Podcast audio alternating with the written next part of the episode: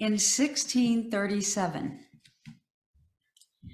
the settlers, we might today call them colonizers, but the settlers in what was to become the town of Dedham, Dedham, Massachusetts, wanted to start a church.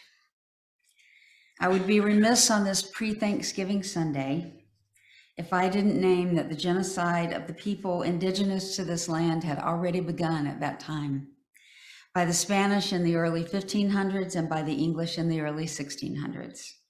We are so often taught two different histories, and I acknowledge the complications of that history today. For today's purposes, though, in 1637, there were roughly 30 families who wanted to start a church. The problem was that those roughly 30 families didn't know each other and they didn't know what sort of church to begin. They were newcomers to what to them was the American wilderness. They had only had time to set up enough government to apportion land, build and equip homes, and begin the work of farming. Religiously, they were strangers to each other. However, the exigencies of survival and the religious call of their hearts imposed the need for them to come together in community. To that end, they began a year long series of cottage meetings, each organized around discussion of a particular question. We might think that in order to know each other's religious views and needs, that these folks would have chosen topics like salvation, damnation, predestination, or morality. But no, they did not. What they mostly discussed were matters of civil organization, because in their understanding, the church would reflect the larger ethic of society. And what they longed for was sincere religious association based in love and founded in freedom. Sound familiar? In the England they had left behind, these meetings that they were having would have been illegal. The bishops of the English churches have begun to crack down on the ministers, the scholars, and the lay people who looked at the lessons of the Bible stories in a political and social light.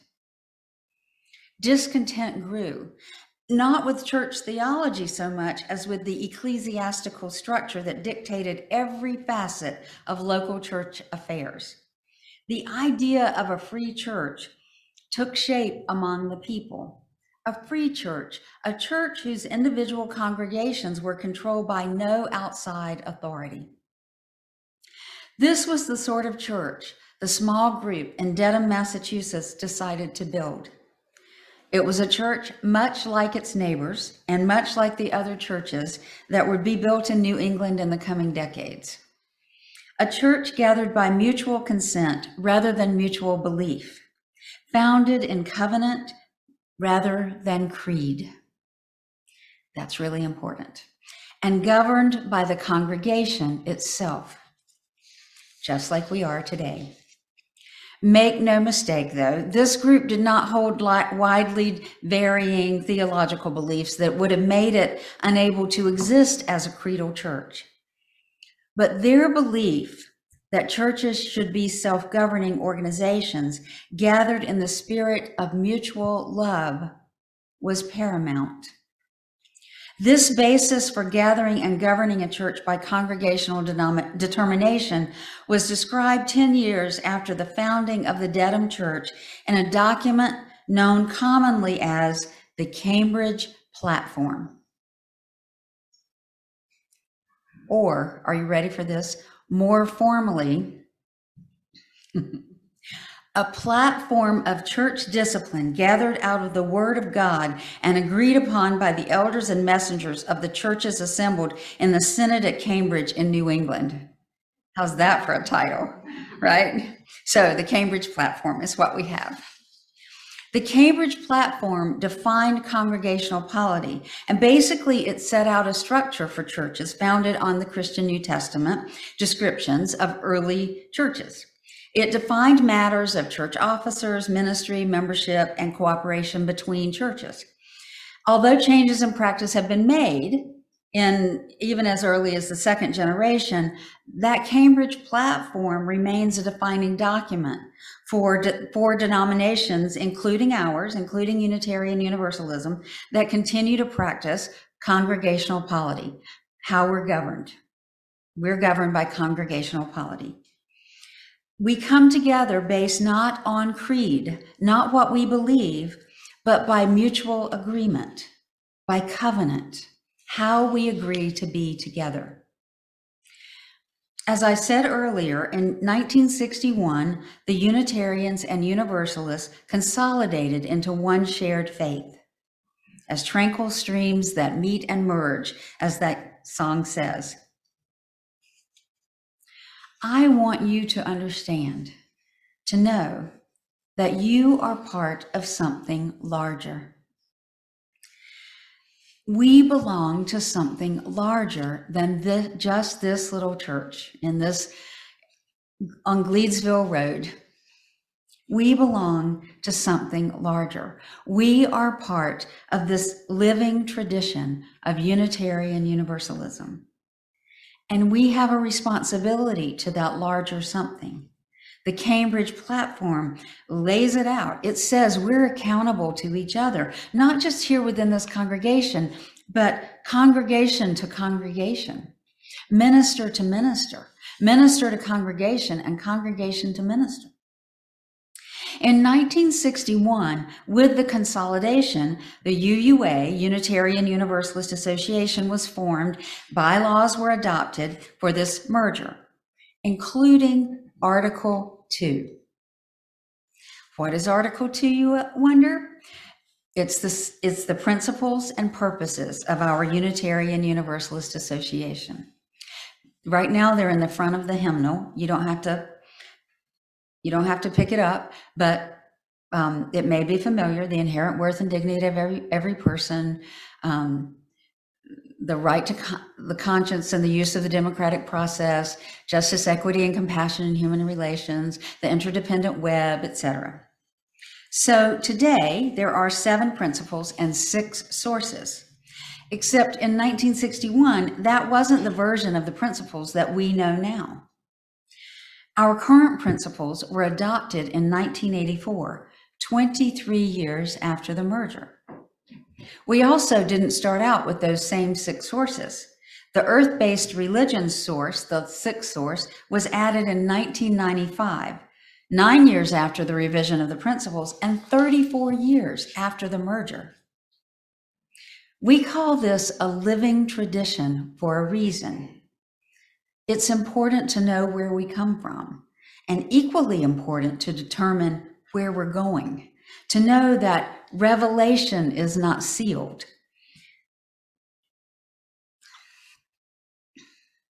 So, do you know where that comes from? So, there's a canon of all of the books in the Holy Bible, right? And what they decided at some point was this is getting a little out of hand, and we really need to codify this and keep people from going too far out, and we kind of want to control them. So let's just determine that this is the number of books, and we're going to close the canon, and that's it.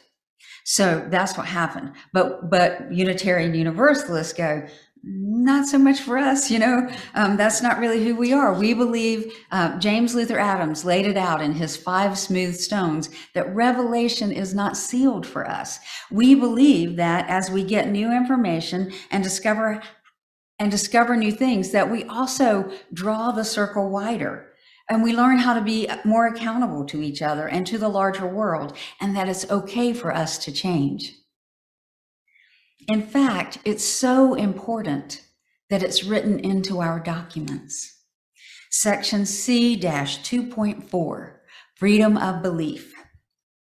Nothing here, herein shall be deemed to infringe upon the individual freedom of belief which is inherent in the Universalist and Unitarian heritages, or to conflict with any statement of purpose, covenant, or bond of union used by any congregation unless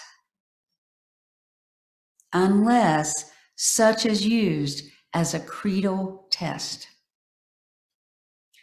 We are not a creedal faith. written into our principles and purposes, this freedom of belief. It doesn't mean we can believe whatever we want, but it, mu- it believes that we believe whatever we must believe for ourselves. And this is why we as a congregation can't say that in order to be a Unitarian Universalist, you must believe in the principles, because then what does it become? A creed, right, right. So we believe so strongly in a free faith that it's written into our guidelines that every 15 years, Article 2 is up for examination and revision. Let's let that sink in. Those of you who really love the principles, right? I really love the principles and purposes, which we do. The last commission to review and revise was 2010. My former minister and colleague Tom Owen Towle was on that commission, and they took the principles and they tweaked them and rewrote them a little bit. Uh, but those revisions did not get approved by the General Assembly. Tom did not seem surprised, nor did he seem disappointed when he, we were talking about it. But even then, they weren't left unedited. In 2018, we changed one of our sources from words and deeds of prophetic women and men to words and deeds of prophetic people to um, get rid of the, of the gender binary. We are a people of change, my friends. A bunch of heretics, really, is what we are. Well, guess what time it is? It's time to look again at Article 2. And here are the reasons that, here are some of the things that have come up to the UUA board. There's being, there's concern that the principles are being calcified and that people are starting to understand them as dogma. And so with the language so precious that changes were objectionable, rather than we expect change and we seek out change and refinements and advances. And that took a wide range of forms from literal plaques with the principles on them to curricula to that's the way I've always known it. Not not a bad thing necessarily, but not necessarily who we are. There have been complaints that the principles are too wordy and non-poetic and they're not memorable and pithy enough. So the UUA board has been taking all this in and mulling all this history and the criticisms over for at least four years before they recently launched the commission, the Article 2 Study Commission. So, Bob, you want to pop up that slide? So, the charge to the Article 2 Commission this time was different. They urged the commission to please not feel like that they had to hew closely to the form and words of the past, but rather to try to bring forth something that captured the content, meaning, and thrust of the principles and that addressed some of the criticisms and that offers us a new and rich way of seeing, understanding, and expanding upon our shared values and principles. And they were invited to see love as the center. And so this is what they've come up with so far. And this is the second draft. It's a faithful response to that charge, I think.